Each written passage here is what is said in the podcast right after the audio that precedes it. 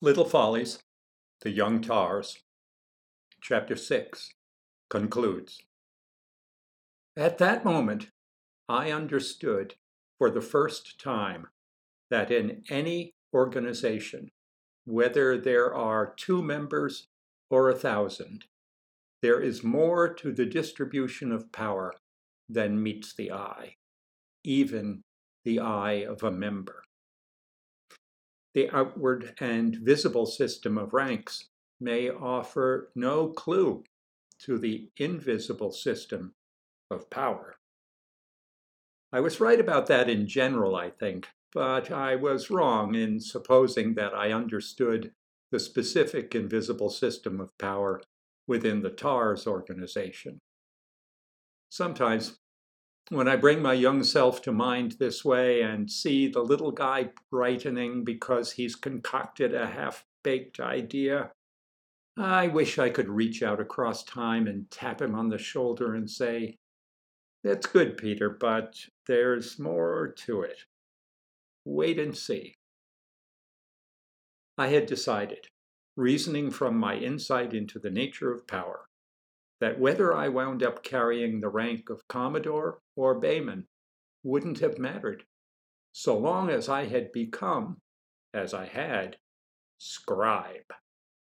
That was, it seemed to me, where the real power lay.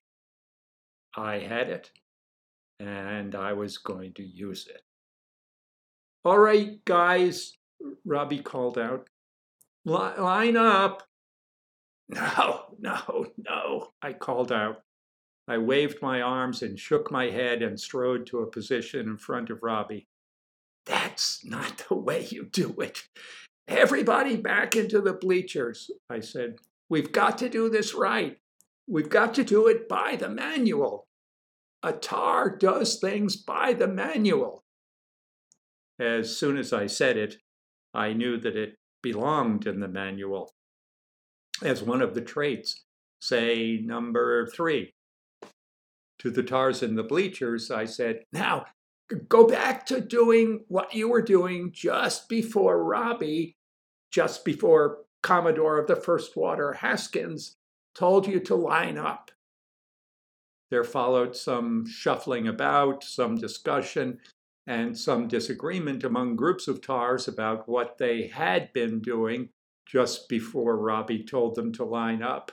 But finally, everyone, even the parents who had come to watch, assumed exaggerated versions of the positions they had been in and engaged one another in exaggerated versions of the conversations they'd been having.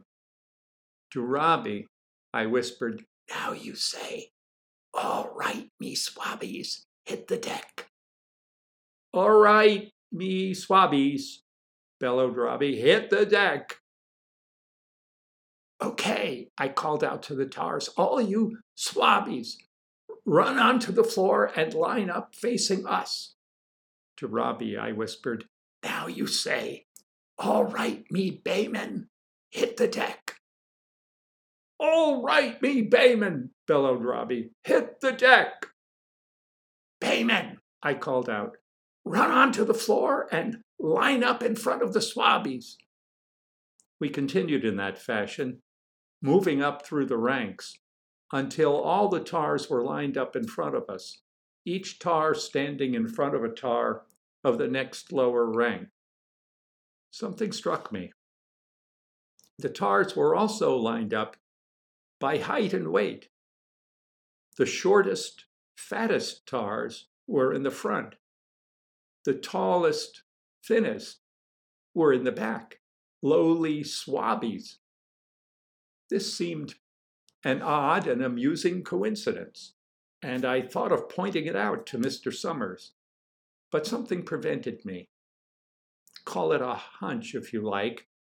It was as if someone had tapped me on the shoulder and said, Better wait and see, Peter. There may be more to this than you think. All you tars of the first water, called Mr. Summers. Into the coach's office. He pointed toward the door with his toy bazooka. For a humility session.